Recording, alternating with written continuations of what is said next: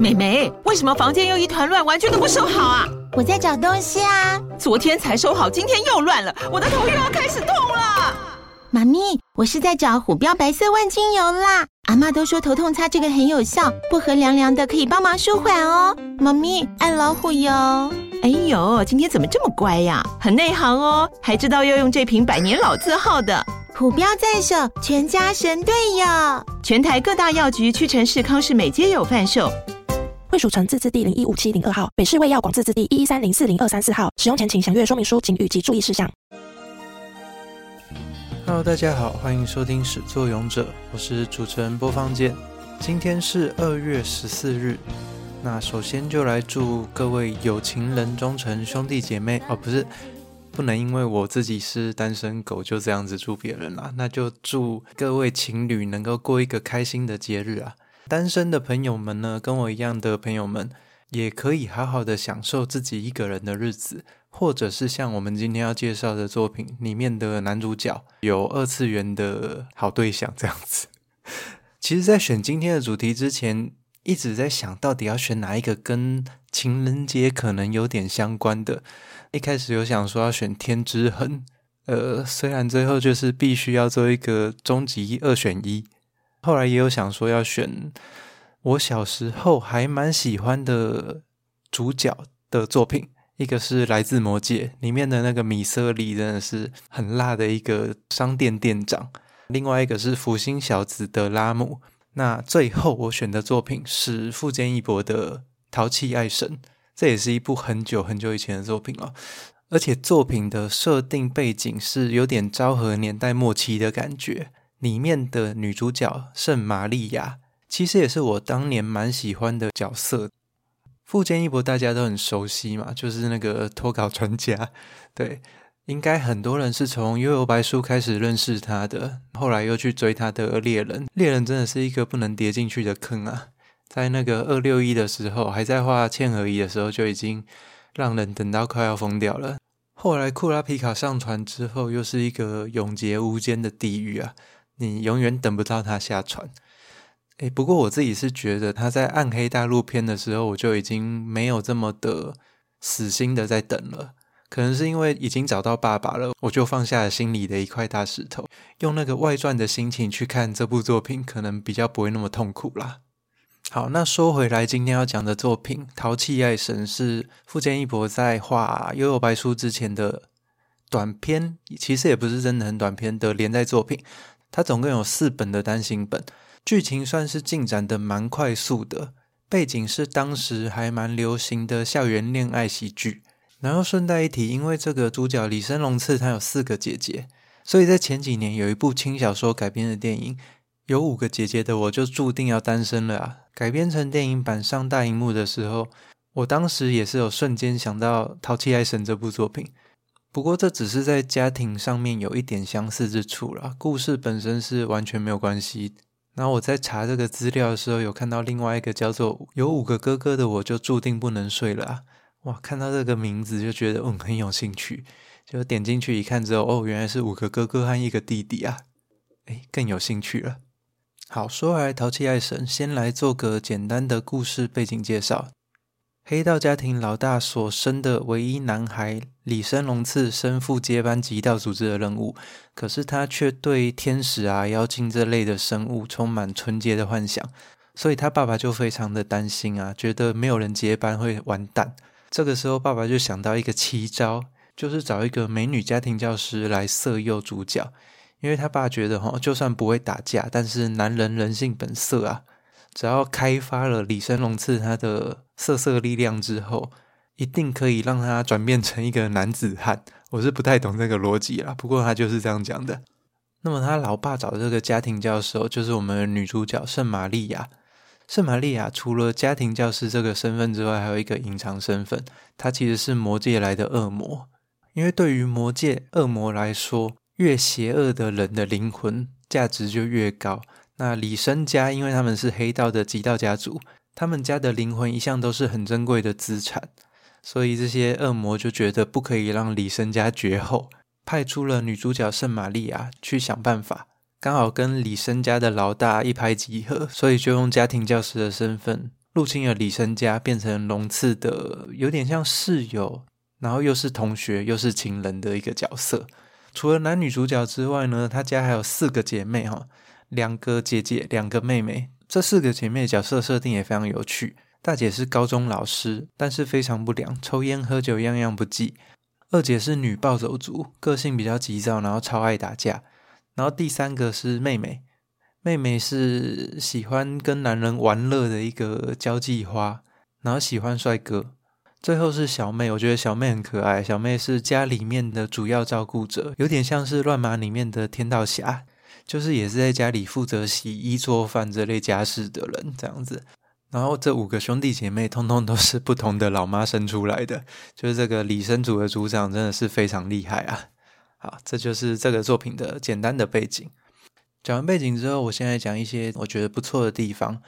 这是一个搞笑校园喜剧，所以它是以单元剧的模式在进行，就是每一回基本上都可以分开来看，没有什么困难度。然后在剧情走不下去的时候，只要加入新的角色，就可以继续往前推进。这个在早期的漫画里面是很常使用的技巧啦，像是高桥留美子就是这方面的天才啊。我不知道是不是他开发这个模式的，但他真的是玩得出神入化。从福星小子啊，甚至更早的相聚一刻，到后来在台湾非常有名的乱马二分之一，都是走这种模式。那我自己非常喜欢这种模式的另外一个作品叫《拜拜演剧社》，也是非常好笑。富坚义博的这部《淘气爱神》虽然是走这个模式，但是可以看得出他之后的性格，就是他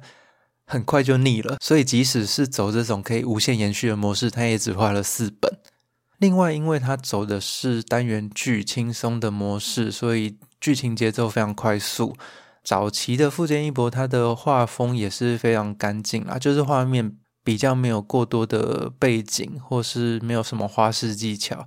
然后分镜也是用的很简单，没有像《幽游白书》里面会有一些很厉害的跨页，或者到猎人的时候会有很艺术的表现，像是连续九页的黑夜那种 下棋对白，或者是小说的感觉。但是他还是有在《淘气爱神》的背景里面藏一些东西来表示，我不知道算不算是他个人的叛逆，就是他家是黑道家族，所以就是后面的小弟在那边挖地啊、埋尸体的感觉。或者是女主角玛丽亚，有一集她在当龙次的绘画 model 的时候，手上的动作，我我小时候看的时候真的看不懂，我后来回去看的时候才知道，哦，她手上拿麦克风的那个动作，对准嘴巴，原来是在暗示某些东西，这样子。那富坚义博在这部作品里面的角色塑造非常清楚，就是刚刚其实有介绍到他们家的四个人，然后还有男女主角，其实光靠这些人就可以玩出很多花样了。但是有一点点可惜的是，他在画这部作品的时候，可能才刚出道没多久，所以他没有之后这么纯熟的技巧。他有点像是直接把设定丢出来，在第一集的第一话就已经用旁白的框框把角色的性格啊、他们的背景啊直接写给大家看。还有一个优点是，这部作品有完结，这我觉得现在能够看到有完结的作品，真的是就要痛哭流涕了。总而言之，我觉得这部作品算是高桥留美子的高仿 A 货吧，就是这个风格玩得很不错的一个范本，用来打发时间还不错这样子。那接下来就是进到重头戏吐槽时间啦。第一个吐槽的点，我觉得是就已经是这种轻松搞笑，然后可以无限延伸的剧情了，但是富坚义博还是很急着把故事。冲向终点的感觉，其实这不一定是他的原因，也有可能是当初的编辑部的考量。因为他在故事收尾真的只用了三回把故事收掉了。虽然他的编排不会让人觉得很有问题，其实还蛮合理的，但是在速度上面还是很突兀，就是一下就没了。另外一个吐槽的点是，女主角和魔界来的人，他们都会用魔法嘛，因为是恶魔。他为这个魔法设定了一个魔法的系统，就是有魔法值。譬如女主角有三十几点的法力，然后她要用什么样的咒语会花掉多少点的法力。结果在故事的中段有一个部分是女主角恶魔被人家绑架，然后这时候她就要用魔法来解困。结果这时候法力用完了，这根本是 剧情杀吧？我觉得这根本就是刻意安排。那边还让女主角说啊，平常魔法用太多都忘了补充。那我就想看啊，之前用了什么魔法？之前用的魔法就是在大街上把男主角的衣服脱光，脱衣魔法。还有就是在家里做菜的时候的调味魔法，就是像这种，诶，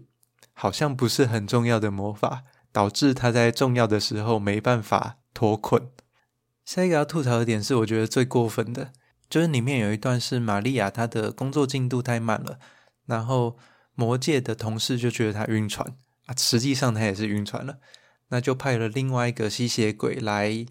也不算是取代他，就是来加快工作速度。玛利亚为了不想让李生龙次被吸血鬼玷污，那个吸血鬼就真的成功了。男主角李生龙次被洗脑变成一个大色魔，玛利亚为了解除吸血鬼的诅咒，就拿了十字架去发出圣光，把男主角给变回原样。这个 我。真的是无法接受，为什么一个恶魔可以拿着十字架，还发出圣光去解除诅咒？这个超级诡异的。上一个我看到会放这种恢复系或净化系魔法的恶魔，应该是在《轩辕剑云和山的彼端》里面的妮可了吧？这个真的是完全无法理解啊！《淘气爱神》这部作品其实真的是很早期的作品了，包含画风啊，或是流行的元素啊，或者是故事走向，都和现在的作品蛮不同的。但因为它就是真的只有短短四本，然后又是一个大师的作品，所以我觉得闲着没事还是可以去找来翻一翻看看啦。希望今天这个有比前两集的吐槽好一点点。如果你看完这部《淘气爱神》之后觉得诶还蛮有趣的话，也可以接受那个时候的画风的话，你可以去看最近正在复刻的《福星小子》动画，好像因为名称版权的问题，现在叫做《他来自繁星》。如果想要看更多类似的作品的话，刚刚提到的像是《拜拜远距社》啊，《乱马二分之一》啊，或者是《相聚一刻》，我觉得《相聚一刻》也是非常经典，就是除了搞笑之外，它真的是比这几部都要感人。今天差不多就先聊到这边，听到这边了，拜托你帮个小忙，在 Apple Podcast 给个五星评论，再加留言分享订阅吧。如果你对今天的淘气爱神有什么更多想吐的内容啊，或是觉得哪里吐的不够力，或者是你有类似风格的作品想要推荐给我，欢迎到我的 Facebook 或 IG 来一起聊聊天。那如果你有想要听哪部作品的吐槽呢，也欢迎随时跟我说哦。始作俑者，我们下次见，拜拜。